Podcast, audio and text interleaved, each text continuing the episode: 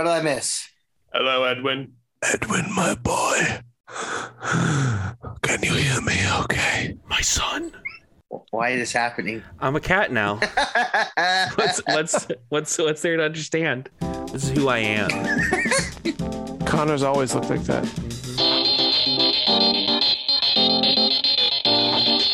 Welcome to Secret Movie Clubbers. Welcome to Secret Movie Club Podcast one oh seven. Today, we are talking about politics and movies. A very tricky subject, actually, for the obvious reasons and the not obvious reasons, but something we haven't talked about really directly and I think is worthy of conversation. Who is with us today? Hey, it's Daniel. Hey, it's me, Connor Lloyd Cruz, the People's Champion. Hello, America.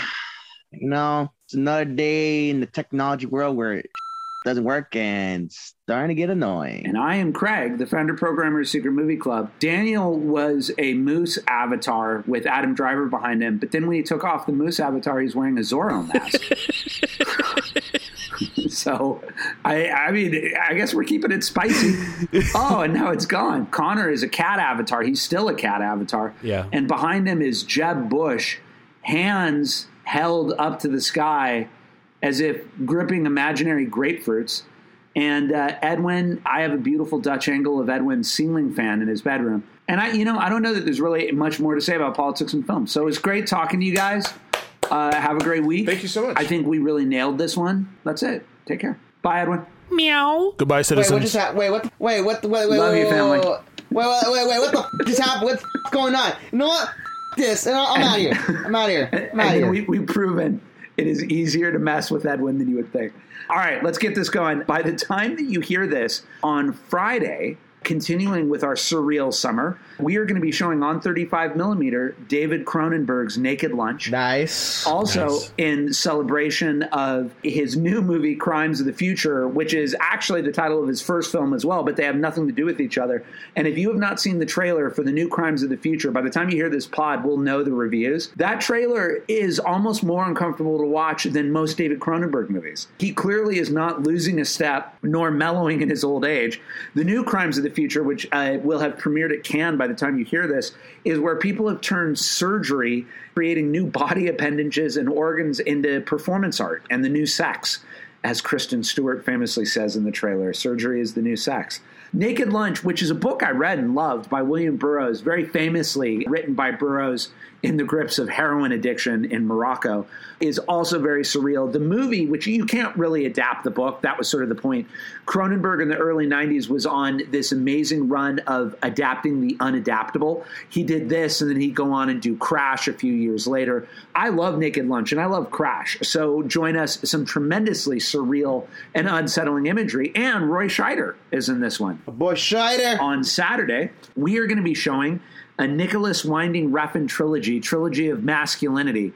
Uh, we are going to be showing Bronson on thirty-five, yes, Drive on thirty-five millimeter, and Only God Forgives, I hope, on thirty-five millimeter. He made this trilogy of movies basically about wounded, hyper-masculine central characters. I actually am a big fan of all three movies, although Drive and Bronson are amazing. Only God Forgives began Refn's divisive period where people liked it or hated it. Only God Forgives famously was wildly booed at Cannes, but I'm I'm a fan. So we're going to do that trilogy. And then on Wednesday, the eighth, uh, we are going to do the first of three Wednesdays doing Satoshi Kon's Paranoia Agent, his amazing series from Japan. Uh, we are going to do episodes one through four. Then the next Wednesday, episodes five through eight. And the final Wednesday, episodes nine through thirteen. It runs five and a half hours total. We're going to do about one hundred minutes a night. And then on Thursday, this is a crazy idea, but I have to do it. We're going to do a kind of Irish wake and celebration of the Golden Girls, because I love that show. I love Betty White. I'm really sad that Betty White has passed, and now we have no more Golden Girls left. And I actually think that that sitcom was revolutionary in a bunch of ways. We are going to celebrate some of the greatest episodes. If people want to get up and talk about Betty, Bea Arthur, Rue McClanahan, Estelle Getty, they can. If you've never seen The Golden Girls, it's got some of the sharpest writing of that time. I love to celebrate every now and then an out-of-the-box idea, and we are doing a tribute, elegy to the Golden Girls Thursday night. And as always, you can write us at community at secret movie club dot com. Find out what we're doing at secret movie club dot com. Go to Eventbrite to get tickets. Moving on. Today, by the time you hear this, we'll have finished. Uh, we did four movies in May. Battle of Algiers, written and directed by Gillo Pontecorvo. Carlos, which was written and directed by Olivier Assayas. Che, which was directed by Steven Soderbergh, rewritten by Terrence Malick, but written by several people, starring Benicio del Toro. And then Election, co-adapted and directed by Alexander Payne, about an American high school election that really actually becomes a beautiful satire and microcosm for American politics uh, writ large.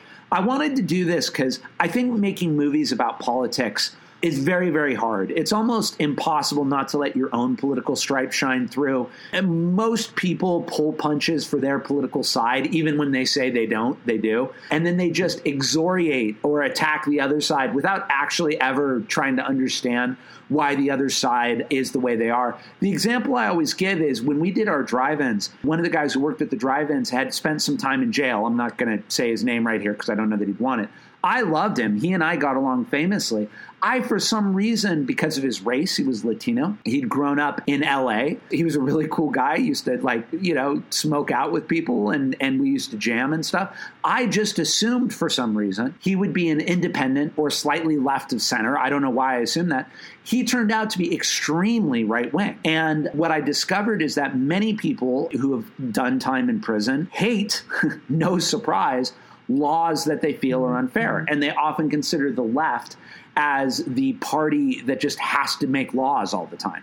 And so uh, weirdly, the right will often say they're the party of personal freedom, which is ironic given what appears to be an overturning of Roe v. Wade. We can talk about that. But my point is just being that each side often sees themselves as being on the side of God and the angels. And they always see the other side as being the side that God doesn't support, the wrong side, the wrong side of history. And it's not a very productive way to have political conversations. And most political movies, even when they try, sort of show their political stripes. The greatest thing I read in doing my research, Olivier Assayas said when he made Carlos, he wanted to make a movie about politics, not a political film. I do agree with Craig. I don't really have a lot of like political movies that are about real things that I like. I do think the term politics has kind of lost all meaning in modern day. There's a lot of like weirdo right-wing people who will like see like the new Battlefield game will have like a black woman on the cover and they'll be like, oh, this is political. And there's like a meme online in left-wing-ish circles, liberal-ish circles about there's like two races, white and political. There's two genders, male and political. And that there's been a reframing in recent years that anytime you have any sort of representation that that becomes political or any, like, what's the difference between a politic and a moral? You know what I mean? Like, yeah, yeah, yeah. These are all, the climate is crazy right now. It becomes really blurred ground and it's hard to say what it is. I tend to view politics in the abstract more as like the idea of like systems of government and things like that around you and systems of power. My favorite of the movies we're showing, one of my favorite movies ever, Election, is weirdly, I think you can read it as specifically about the politics of our culture, but more than anything, it's about, and the movie frames this kind of obviously, but it works, of morals and ethics, which is more of like a meaning theme thing than a political thing. I mean, it can be political, but my read on both the movie and things at large, morals being a more internal code and ethics being more an external set of rules that we abide by. And it's interesting because the four characters in that movie, you can create like a graph where one character has no morals and no ethics and one character has both. And then the other two characters each have one of each. And how would you define that? Can you name them just so I know how you're defining it? I think Matthew Broderick has neither. The Chris Klein, right? The stupid kid, he has both.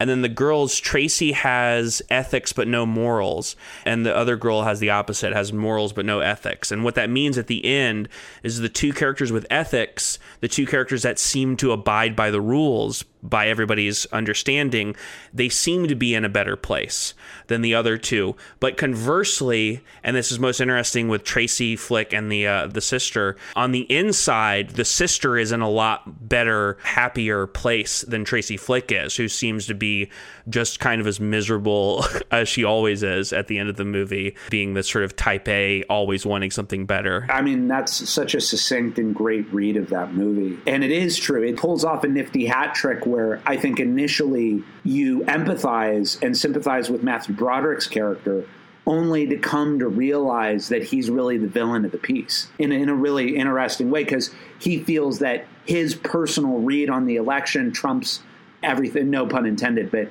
takes precedence over how an election's supposed to run. Brilliant movie and hilariously funny. The siblings are the more sympathetic characters uh, in the movie for sure, because they just seem to, at the very least, have their heart in the right place. Especially the boy is just so stupid and so endearing. I love that monologue at the beginning where he's like, "Thank you, God, for what everyone tells me is an enormously large penis." Yeah.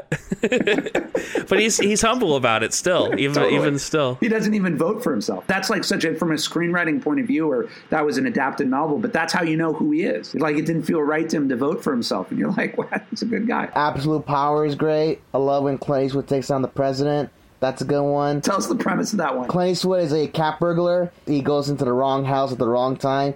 Ends up finding out that the president was sleeping with some random woman. Turns out to be the wife of a famous uh, dude. Then his Secret Serviceman killed her by accident because Gene Hackman was getting a little rough. And now, now Clint Eastwood is being hunted down by the president's Secret Service, and he's got to take him down. Do you see how your selection of movies turned Daniel back into the cow avatar? Look, look, I, I, I give two shits about the political system. I, I don't care. I just care about the movies.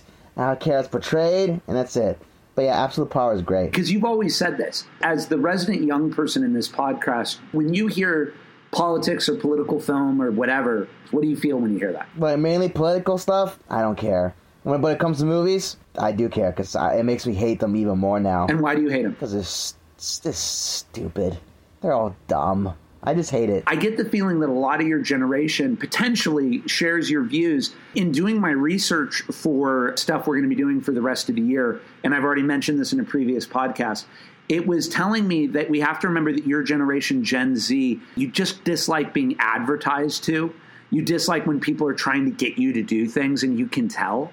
And I think that politics, even the way it's played today by politicians, your generation must just see through it so quickly that it must just turn you off, because they must all seem phony to you. They're all phony. They're all lies, man. Yeah, I don't mean to put words in your mouth, but it would be the same thing. You would just see through the marketing and the advertising and not want to be a part of it. I don't. To be fair, Edwin, you use that as an excuse for apathy, which I think is not a good thing. And I don't know if Edwin is a great sample size for his generation either. That's a good point. Edwin would be maybe an outlier. I think it's a huge danger when citizens in a democracy cease to believe in civic action and voting and getting involved. I mean, that's how democracies die. Therefore, if Edwin represents a feeling, people who want to see our democracy die are winning, not only by incentivizing people who agree with them to be politically active, but by disincentivizing people like Edwin to be politically active. I think that's something that people who believe in America and democracy, whatever, you, you has to be wrestled with. Politics are heavy, and they become such a personal thing that it's difficult to discuss them, because you find that it rifts families, especially the last few years in the climate, which is interesting. And sort of these ideals that I think maybe my parents' generation had were, you know, family is family, family is blood, has divided, because the if your political views are from a moral perspective too, then having family that conflicts with that makes it really difficult. Well, there's an interesting factoid, Daniel, to your point, that's been around now for a while, but that it used to be That par- I mean, and this is this is also shameful. It used to be that parents had a bigger issue if their son or daughter dated someone of a different race.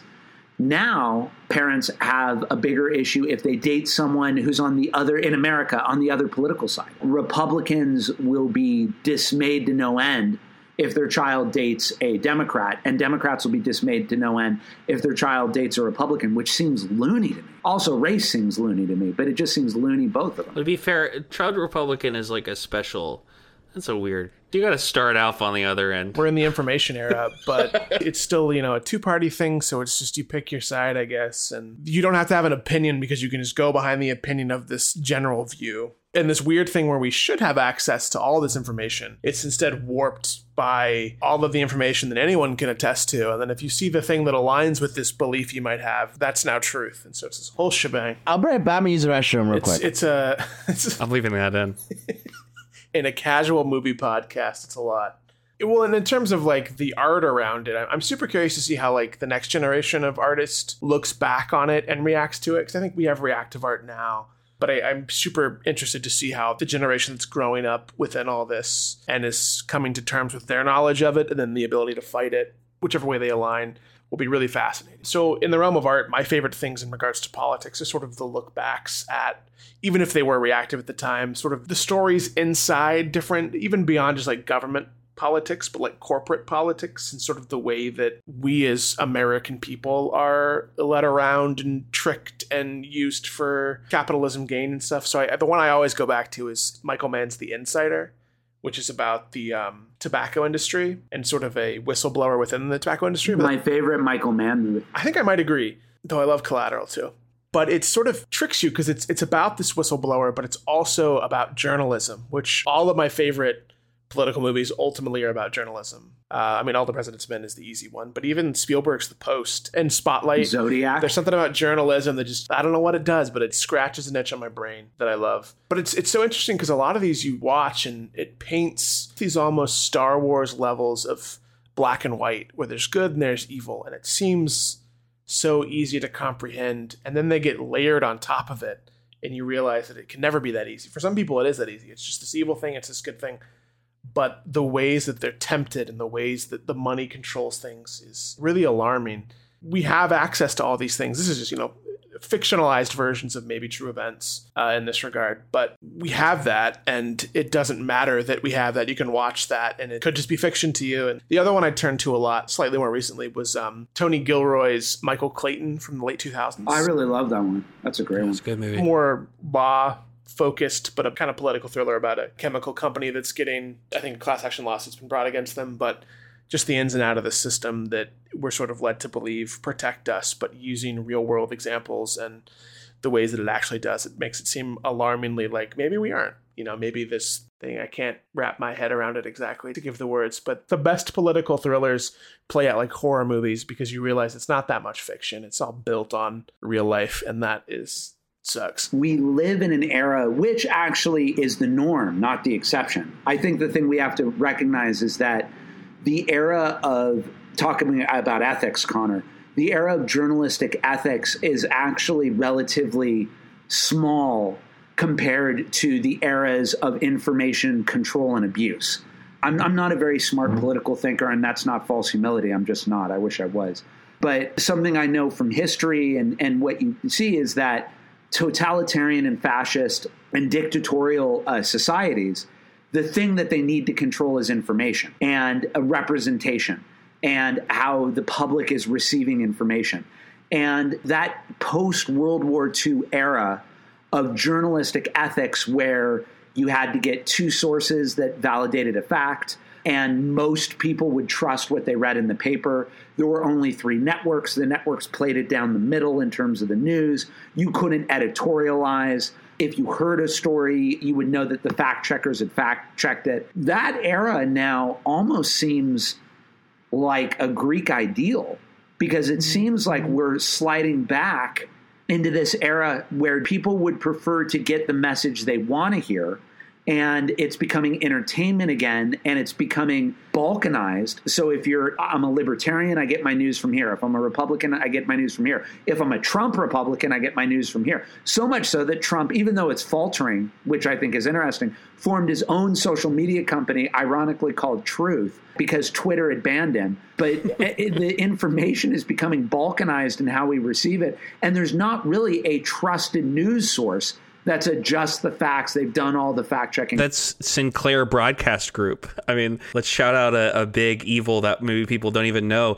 They own a total of one hundred ninety-three stations across the country in one hundred markets, covering forty percent of American households, many of which are located in the South and Midwest. This is from Wikipedia. A twenty nineteen study in the American Political Science Review found that stations bought by Sinclair reduced coverage of local politics, increased national coverage, and moved the ideological tone of converging in a conservative direction relative to other stations operating in the same market. They contain a lot of pro-Trump editorial content, including warnings about purported fake news in mainstream media, even though, again, they cover forty percent of the country. And yeah, I mean, there's that's like a big thing. Hopefully my relatives don't listen to this, but like every time I talk to some of my aunts back home, they're always like, what about that big fire in L A? And I'm like, what?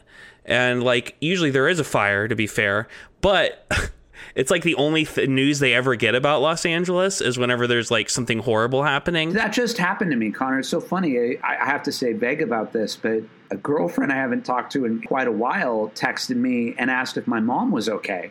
And I was like, huh? Yeah, and it was great to hear from her. And, and I was, she was like, well, that horrible fire in Orange County. And I texted my mom and my sister, and they were like, it's not really that big. I, and so to your point, I just experienced that. This is me getting on my, I want to reclaim conspiracy theories for the left wing. This is me getting on my old, my old leftist conspiracy box. But I genuinely think that that's like a thing. People push those narratives about L A because they want it to be like the modern Sodom and Gomorrah or whatever. And so they want it to be this like hellhole that's just burning all the time, which fair, but also not really true. You know, we were all having a conversation a day or two ago about TikTok, because something that people aren't fully aware of is that TikTok is owned by a Chinese company, and the algorithm in China for people using TikTok in China is very educational and shows these really sort of flattering images of Chinese accomplishing things. But the algorithm in the United States is actually ginned up to emphasize Americans doing really stupid things. Yeah. And that's a very subtle form of a government or company utilizing an entertainment to sort of disseminate a subtle political or societal message. From the movies that we just saw, you know, what I loved about what Olivier Assayas said about making movies about politics, not political films, is when I saw Carlos, or I think when you see, there are very few of them, but Carlos would be one of them. Even the Battle of Algiers, even though it, in the end its sympathies are clearly with the Algerians and not with the uh, French colonialists. I think what he's saying is you make a movie that shows how people really behave on all sides of an issue. Whereas a political film, it's funny, somebody at the Battle of Algiers screening, he and I were talking and laughing, or at the Carlos screening, we talked about late sixties period Godard. I don't know if you guys have ever seen Weekend, or Edwin has seen Sympathy for the Devil, but as Godard movies progressed in the sixties, suddenly characters were just reading from Mao's Little Red Book. And I know at that time in France, Chinese communism and Maoist communism felt like it might be the answer. And I know that certainly they were looking at American imperialism in Vietnam, and they were being radicalized by what they felt was, you know, French colonialism in Indochina and Algeria, and then American colonialism and imperialism in Vietnam. But their answer was Mao, who killed over six million of his own people. I, I got it, I think it's ten million in the counter-revolution of the sixties and seventies. And John Lennon famously wrote the song Revolution to say, look, if you're going to scream at me about Mao, like, I, I'm not going to talk to you, because Mao is no answer. I find that, for me, when a movie starts, and you can feel it right away. I don't know if you guys can feel it, but can you guys feel when movies are trying to tell you that they're on the side of God politically? Sometimes, yeah. I, I, maybe that's not the right way to say it. I, that's kind of an extreme way of saying it, and I'm creating, like, I'm ginning up a response. But what I mean, let me give you an example, is that when I see Godard and Weekend, and I see this gorgeous blonde French woman in her twenties with a bandana and a machine gun, and she's reading about communism, I feel, oh, I think he wants me to feel she's right, and that I need to listen to this, and that the young are correct, but it's aged horribly. And I think that when you see movies that aren't, aren't trying to lecture you that, hey, this political standpoint is correct, but rather let's look at what this side was doing. Let's look at what this side was doing. There were some good people on this side, some good people on this side, some bad people on this side. And it's more about human nature. And maybe, Connor, to your point, morals and ethics. I find those movies endure way better than movies that seem to endorse a political viewpoint of the moment, because you don't have the perspective of where that political viewpoint's going to go. I think it just depends on the movie and who's doing it. And, you know, again, like, what's sometimes the difference between, like, morals and politics? Like, you know, I think that it is a moral thing that gay and other queer people should be treated like humans. There are some people who would say that's a political issue.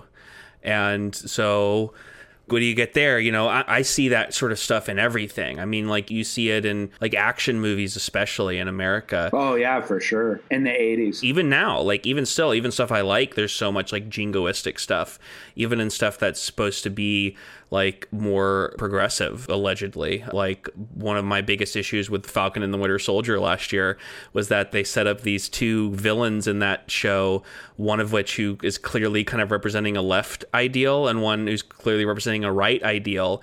And while the show in some ways leans progressive because of certain aspects, they still at the end of the show redeem the right-wing villain and don't and just blow up the left-wing ones. I was like, okay, all right, well, I guess you, you can't have people killing people to get other people food. I guess that's the thing you can't morally justify. Do you ever wonder, you know, when you're in your own culture, it's really hard sometimes because you're a nerd to it to pick up the jingoism. Sometimes you're really moved by it. Oh, for sure. And then you, someone needs to tell you who's outside of your culture, guys, you didn't notice that there was just like an American flag waving in the sun every time there was a good guy, or, you know, et cetera, et cetera. And you just don't even realize it. Sam Raimi's Spider-Man movies are the fact that in the new movie, the character who's kind of a MacGuffin at the center of the movie named America Chavez. Her name is America. So Doctor Strange has all these lines. I think this is more of a goof, and this is me being a goof, but he has all these lines like,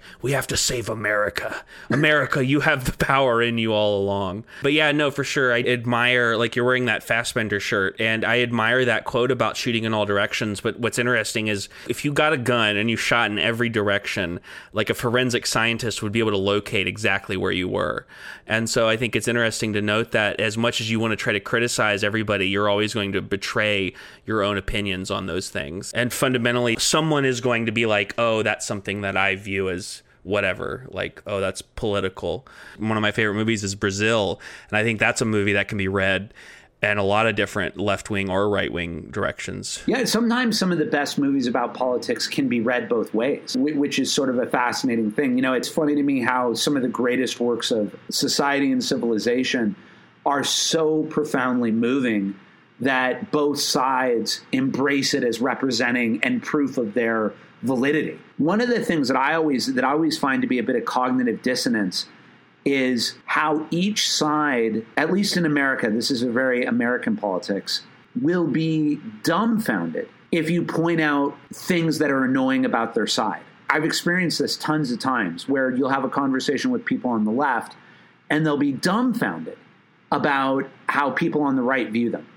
And then you'll talk to people on the right and they'll be dumbfounded at how people on the left view them. So much so that they don't recognize themselves in the representation. I don't even know where to go with that other than how far off are we on some kind of common ground of conversation that we don't even recognize ourselves in the stereotype and representation the other side has of us. Um, any final thoughts on politics in films? No.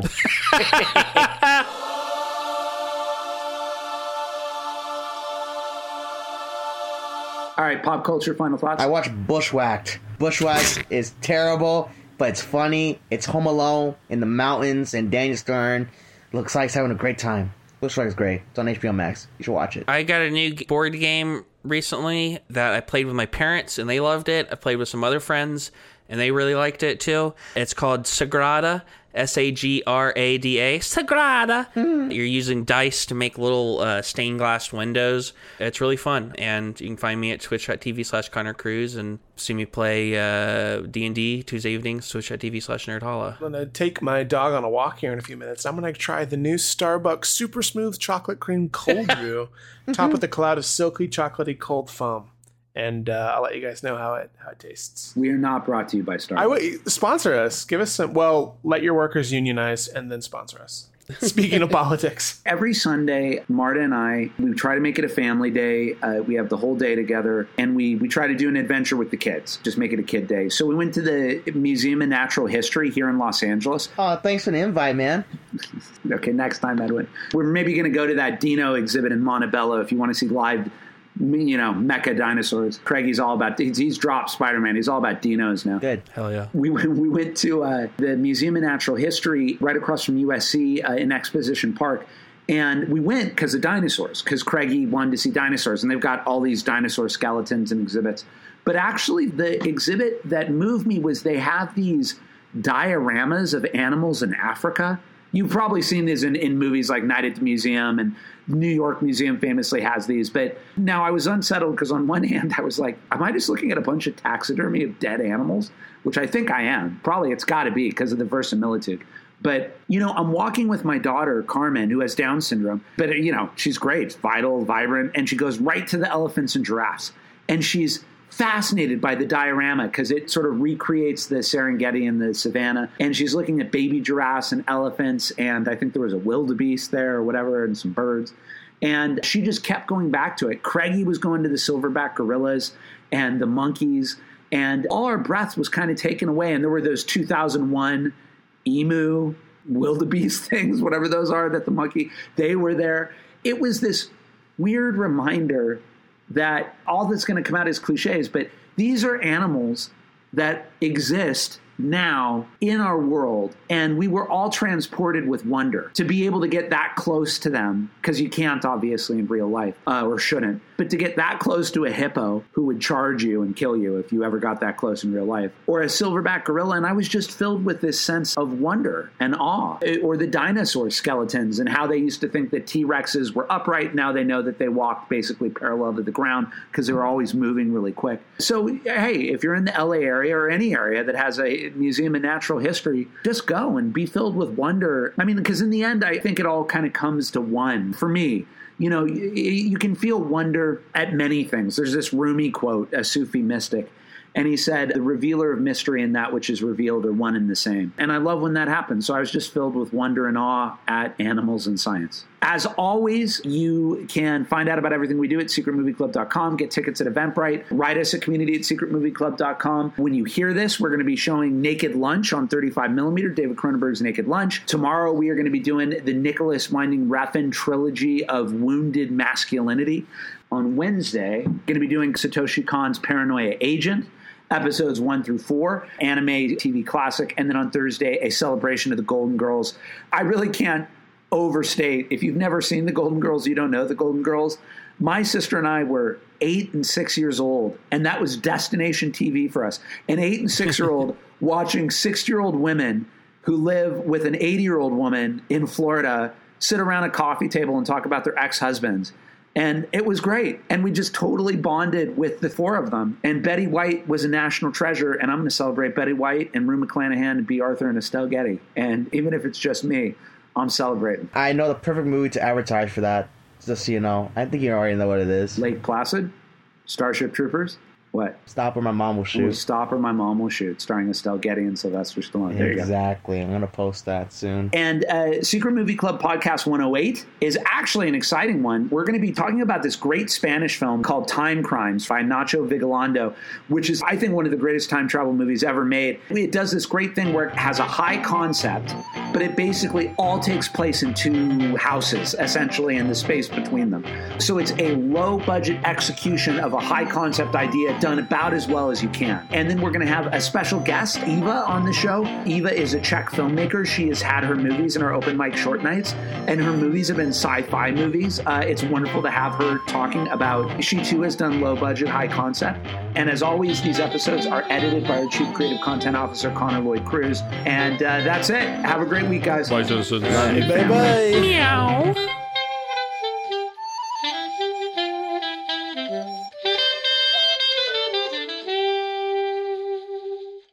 This is Secret Movie Club Podcast one oh seven.